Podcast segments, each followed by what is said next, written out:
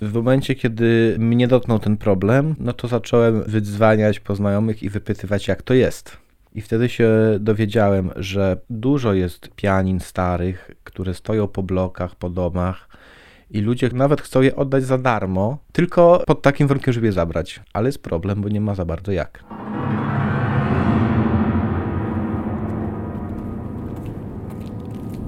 Żeby zapowiedzieć, że jesteśmy. Od znajomych usłyszałam, że na dziewiątym piętrze jednego z lubelskich wieżowców utknęło pianino.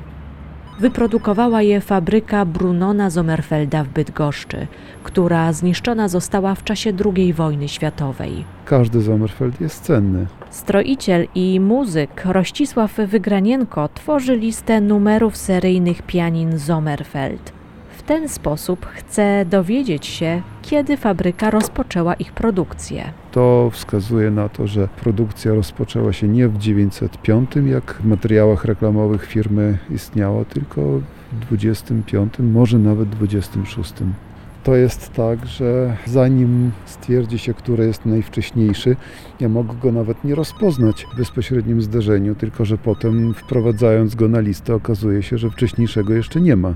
Więc każdy Sommerfeld jest cenny. Rościsław Wygranienko tworzy wirtualne Muzeum Wiekowych Instrumentów na stronie internetowej Ars Polonica, przez którą go odnalazłam.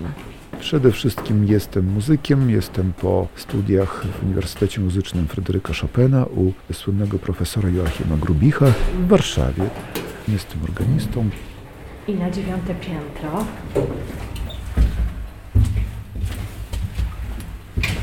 Winda rzeczywiście mała. Ale wydaje się, że pianino na sztorc wejdzie. No trzeba oczywiście wszystko zmierzyć, zanim się postawi, wyprowadzi na klatkę i tak dalej, ale myślę, że tak. Właśnie ta winda była Udźwig 450 kg w sam raz dla pianina. Pianino załadować, wcisnąć, puścić je yy, bez obstawy osobowej, a tam ktoś je przejmie na dole.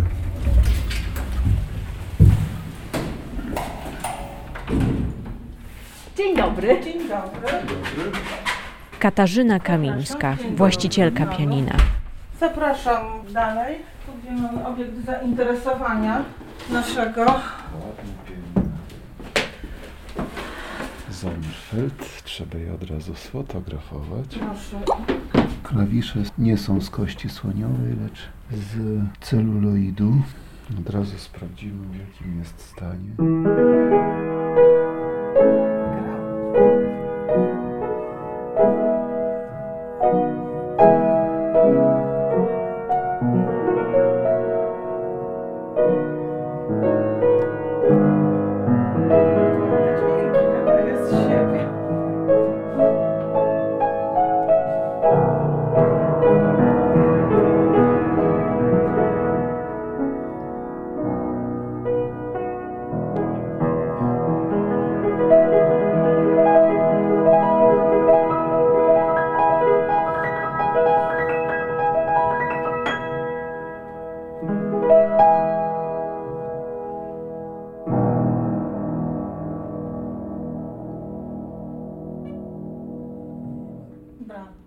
Dziękuję. Brzmienie jest to akurat typowy Sommerfeld. Bardzo ładnie brzmi, pomimo, jak rozumiem, braku. Braku grających i nieużywane stoi od wielu lat. Tak wielu, dwudziestu paru. A ono jest tutaj od lat, myślę, że wczesnych 80., mniej więcej, w tym mieszkaniu. Najpierw stało u babci i ja zapisałam się do ogniska, grałam na pianinie, no i ponieważ ćwiczyć trzeba było coraz więcej, to chodzenie tam do babci i ćwiczenie tam u niej zaczęło być kłopotliwe. I wtedy rodzice od babci sprowadzili pianino tutaj, żebym miała je na miejscu. Na początku były łatwe jakieś takie, nawet nie utwory, tylko kawałeczki, ale dość monotonne. Miałam lat tam 13, 14 i chyba jak kończyłam podstawówkę, zaczęło się więcej nauki, jakiś wybór liceum i ambicje wyższe. No to już oczywiście sobie odpuszczałam te ćwiczenia. Były egzaminy w ciągu roku dwa. No i jak się nawet tych prostych melodyjek nie zagrało tak, jak trzeba było, no to dziękujemy bardzo. Mama na tym etapie, na którym ja się uczyłam, cieszyła się na pewno, ale wiedziała, że pianistką zawodową nie będę. Bardziej na zasadzie takiego rodzinnego muzykowania, muzykowania dla siebie samej. Natomiast ponieważ skończyła szkołę muzyczną, no to jak były takie okazje typu święta i to chyba taka no najbardziej w pamięć wpadająca mi okazja, no to kolendy oczywiście mama grała na pianinie, a my sobie tam śpiewaliśmy wszyscy. I ona chyba bardziej o czymś takim myślała, bo się wywodziła z rodziny, gdzie się grało. Babcia grała na skrzypcach, jej tata był na wsi pod Lublinem wójtem w czasach, latach dwudziestych XX wieku, to była na tyle światła osoba, która jakoś widocznie tymi swoimi dziećmi kierowała w taki sposób. Babcia skończyła gimnazjum, co było też wielkim wykształceniem, bo niewiele osób kończyło podstawową szkołę. Babcia, ponieważ ona miała takie podwaliny muzyczne wyniesione z tego swojego domu i podobało jej się to, to ona przekazała to swoim dzieciom, bo grała na pianinie i mama, i jej brat. To były czasy, gdzie telewizja nie była zbyt zajmująca, innych rozrywek również było mało. Więc po prostu sobie grali i myślę, że tylko takie te nadzieje mama pokładała, że ja sobie tam kiedyś od czasu do czasu siądę w wolnej chwili i sobie coś tam poplumkam. No zresztą nawet tak robiłam na tym etapie umiejętności, które miałam. To nie to, że ja tego bardzo nie lubiłam samego grania. Samo granie mi się podobało. No natomiast wszystko, jak wiemy, wymaga pracy i ponieważ to miało być tylko dla przyjemności, to jakoś nie było to dla mnie w równowadze. Bardzo dużo trzeba było ćwiczyć, a no efekt nie był aż tak duży, jak ja bym oczekiwała, no bo na to trzeba wielu, wielu lat. Dlatego myślę, się też trochę zniechęciłam. Artur Rubinstein bądź Felix Nowowiejski grywali na pianinach i fortepianach Sommerfelda, a Ciekawie jest na przykład zapytać, dlaczego grywali. Otóż Bruno Sommerfeld udostępniał bardzo często nieodpłatnie swoje instrumenty różnym instytucjom muzycznym. To zresztą było odnotowywane w prasie polskiej. Co więcej, tutaj dochodzą sprawy narodowościowe. Otóż w Bydgoszczy przekrój narodowościowy był bardzo złożony. Była bardzo duża reprezentacja Niemców w polskiej już Bydgoszczy.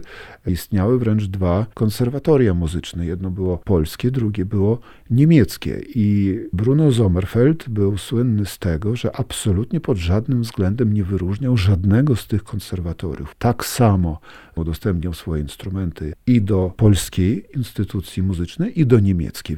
Oczywiście jako biznesmen robił doskonałą rzecz, no bo gdyby uderzył w ideologię, że on jednych wspiera bardziej, drugich mniej albo wcale, no to byłby mniej popularny i mniej by istniał jako doskonałej klasy nie tylko producent, ale również człowiek i biznesmen. Pan jak czarodziej dotyka jednej śrubki zapadki, a dla nas to była jedna bryła. Zaraz zobaczymy, czy są jakieś uszkodzenia w środku. Mówię, czary mary, jednym palcem i pan zdejmuje wszystko. Raz widać, to jest mechanizm Leksowa, Adolfa Leksowa z Berlina. Natomiast samo pianino powstało już po roku 27, dlatego że tutaj mamy informację o wygranej Leksowa na jednej z wystaw przemysłowych, akurat w roku 27 i potem oni każdy swój mechanizm zaopatrywali w takie emblematy. Takie Grand Prix. Tak. Tam jest taka tabliczka, oczywiście ona jest dla zwykłych, niewtajemniczonych, niewidoczna, ale ponieważ pan się dostał do serca pianina. O!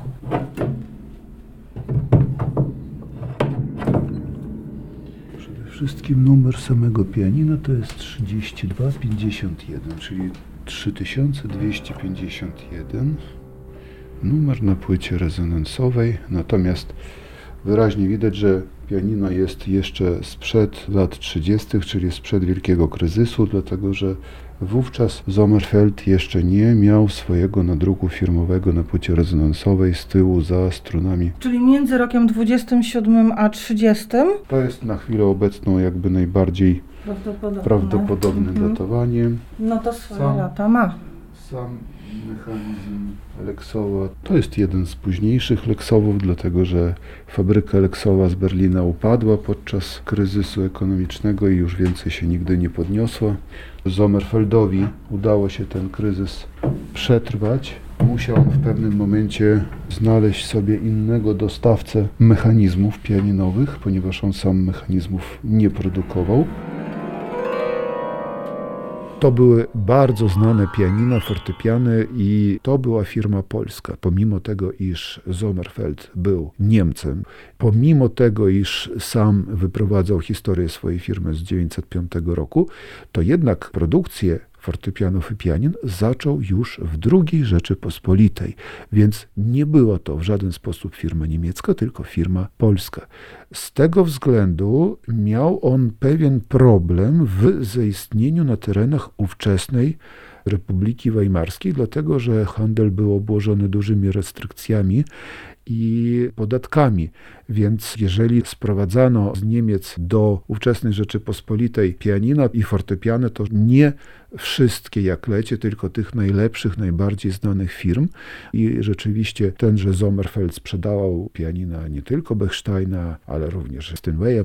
Natomiast być może też zaczął produkcję swoich własnych instrumentów ze względu na to, że ten handel zaczął zamierać. Być może nie był w stanie sprowadzać tyle instrumentów firm niemieckich, żeby wypełnić nimi zapotrzebowanie w Rzeczypospolitej.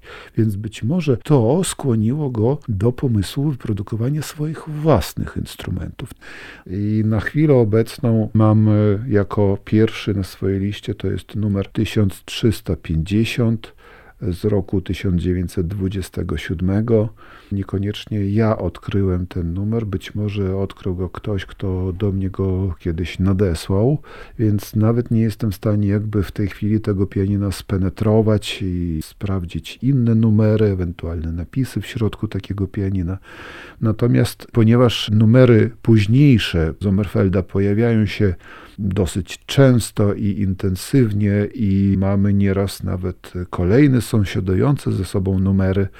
Tak totalny brak numerów sprzed numeru 1350 wydaje się być symptomatyczny. Otóż wydaje się, że po prostu tych numerów nie ma.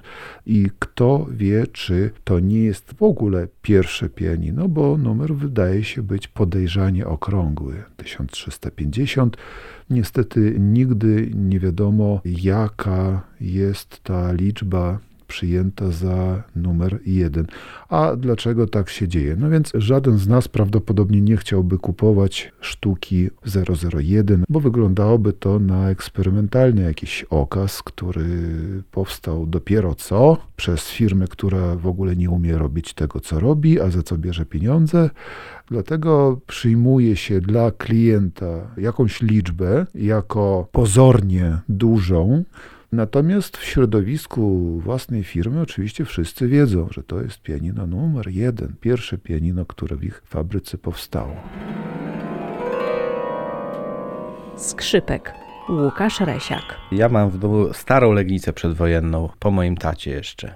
Początkowo myślałem, że to nie będzie żaden problem, no bo skoro to pianino się znalazło na piętrze, to znaczy, że skoro można gdzieś coś włożyć, to tak samo można to stamtąd wyjąć.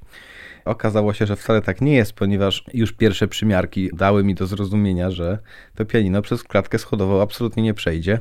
Ruszyć pianino musiałem, dlatego że chciałem zrobić taki bardzo gruntowny remont. Ono by się też tam bardzo zniszczyło. Poza tym, tak, poza tym no tak docelowo też stwierdziłem, że po prostu mi to pianino tam nie pasuje, będzie mi tam przeszkadzało i chciałem mieć pianino na dole.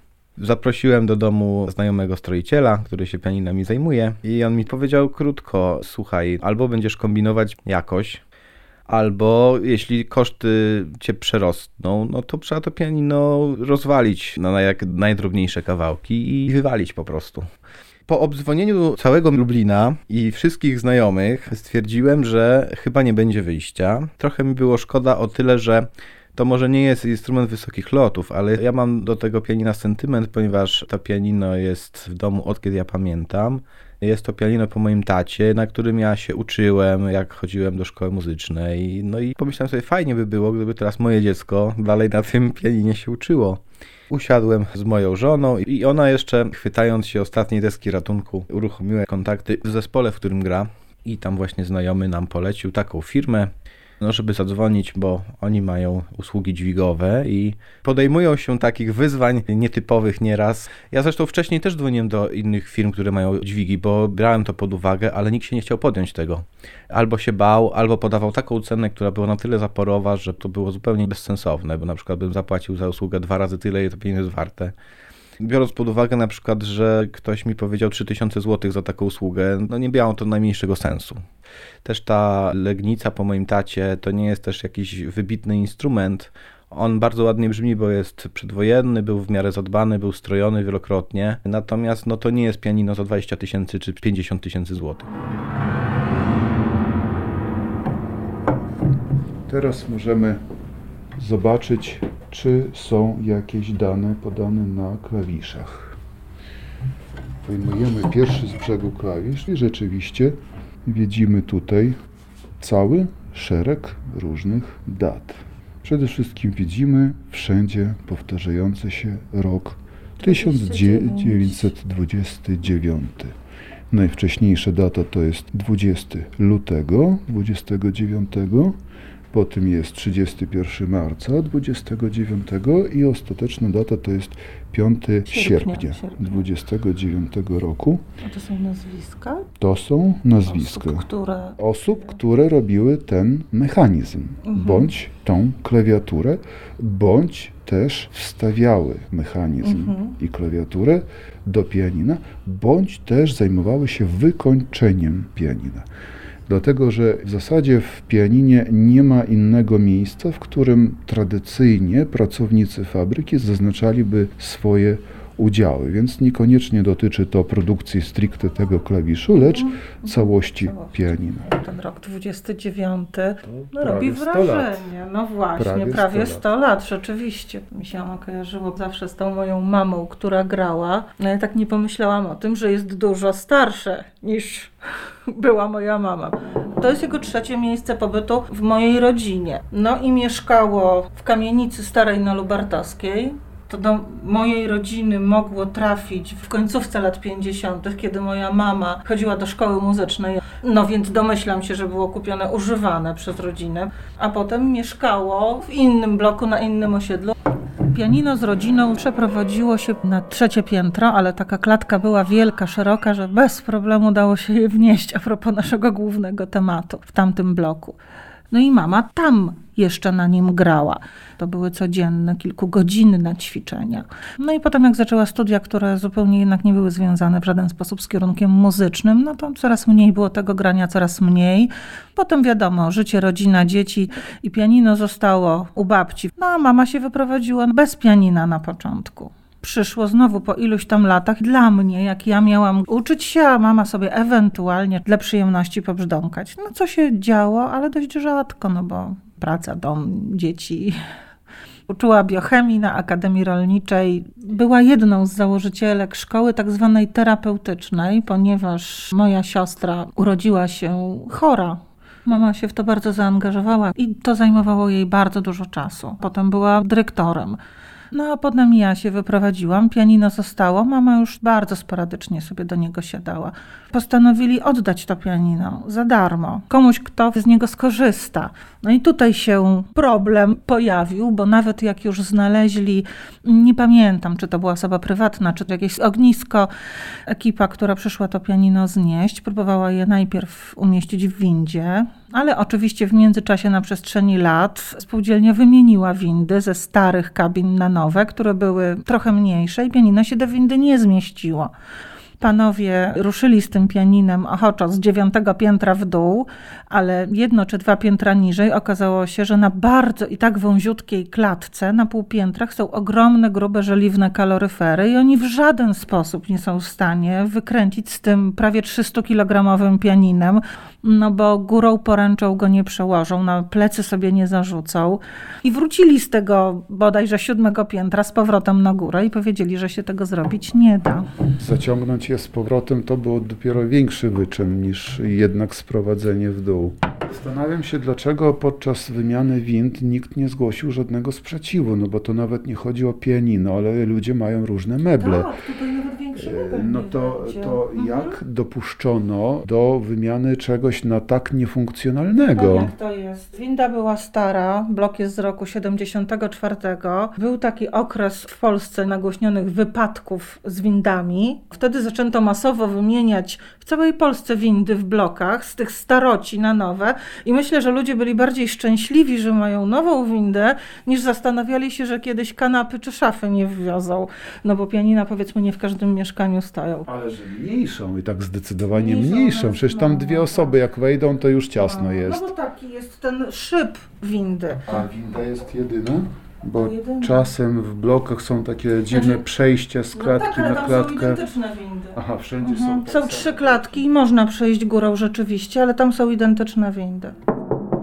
Problem z wyniesieniem pianina z mieszkania miał również skrzypek Łukasz Resiak. Jeżeli by ktoś powiedział, że absolutnie nie ma najmniejszej szansy, żeby to pianino po schodach znieść na dół, no to wtedy opcja B, duży, potężny dźwig.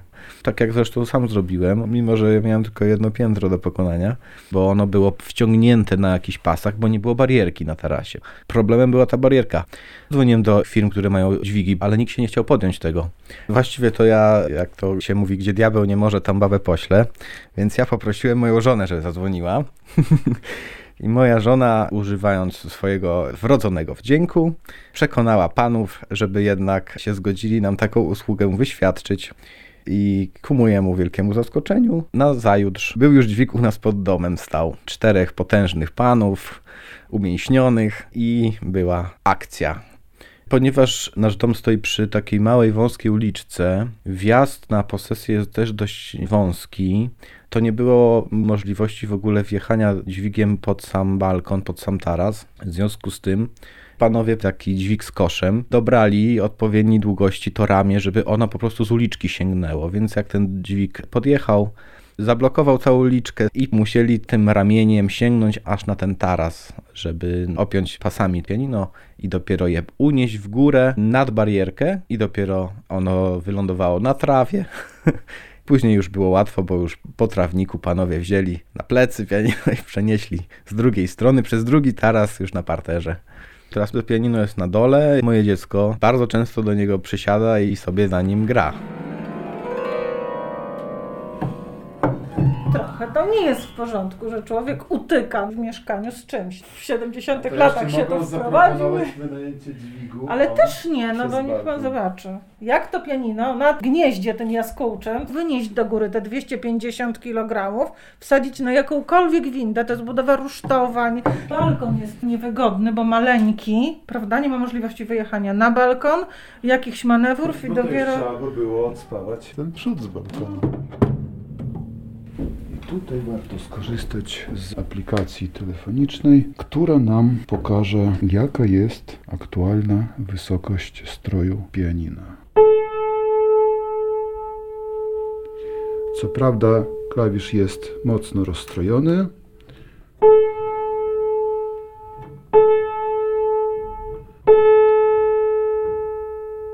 Widzimy, że wysokość stroju wynosi aktualnie 432 Hz.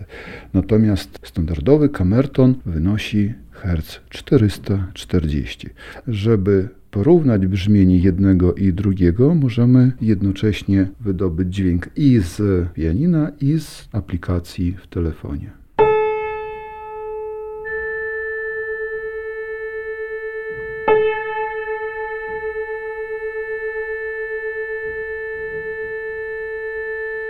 I mam tu raczej dobrą wiadomość. Różnica jest o tyle niewielka, że w ciągu jednego, może dwóch, może trzech strojeń dałoby ją radę trwale zniwelować. Podczas jednego strojenia nawet gdyby od razu z marszu podciągnąć całe pianino do wysokości standardowego kamertonu, nie oznacza to, że taki strój długo przetrwa. To nie jest eksponat muzealny, nie jest mhm. pianino zbyt stare, ani zbyt też rzadko spotykane, żeby takim eksponatem zostać, bo jest to wciąż czynne pianino, które może służyć zgodnie z przeznaczeniem. Natomiast pod moją opieką znajduje się inne pianino Sommerfelda w Warszawie, które służy pewnemu dziecku absolutnie utalentowanemu do codziennych ćwiczeń przez nikogo nieprzemuszonych, wielogodzinnych.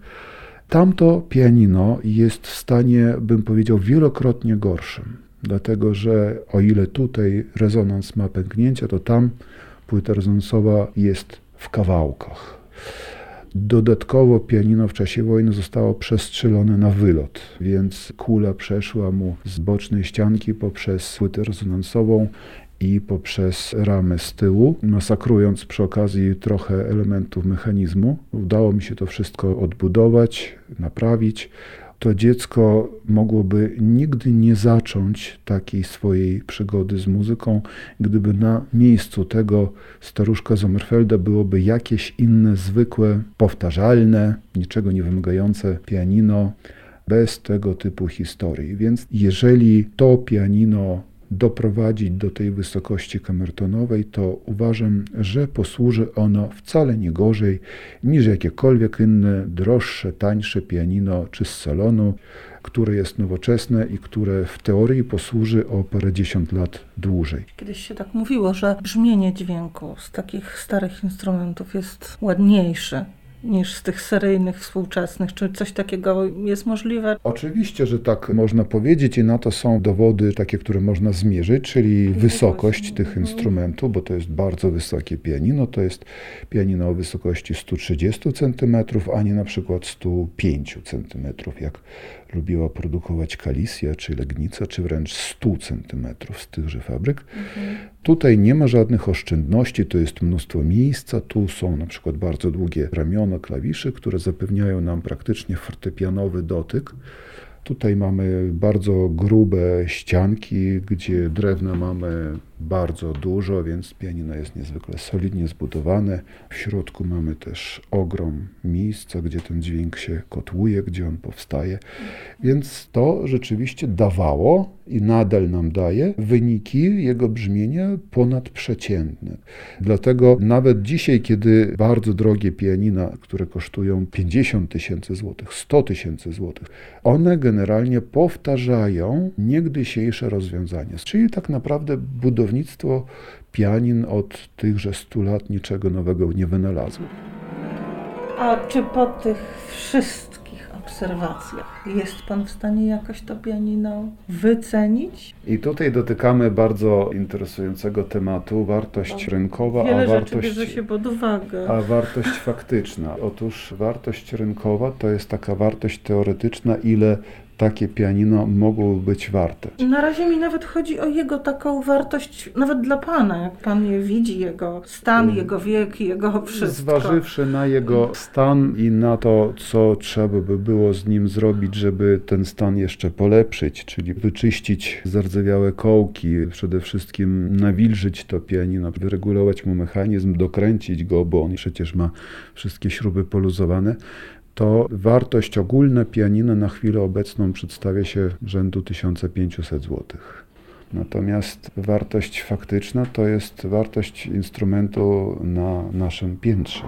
Wiadomo, że z tym transportem kłopot mamy. Kwestią opłaty za wyniesienie i wywiezienie odpowiada kupiec, nie sprzedawca. Zawsze tak jest? Zawsze. To w ogóle nie powinno Panią interesować. Gdyby po Tak. prostu była kwestia włożenia go do windy, to Sommerfelda w Mm. internecie i słowem nie napisze o trudnościach, to będą chętni, No tak? Tylko, tylko że oni, wycofają, no oni bo- się wycofają. tak, Jeszcze nie będą, będą źli, że Pani nie napisała o tak Nie, istotnych no to to jest informacjach.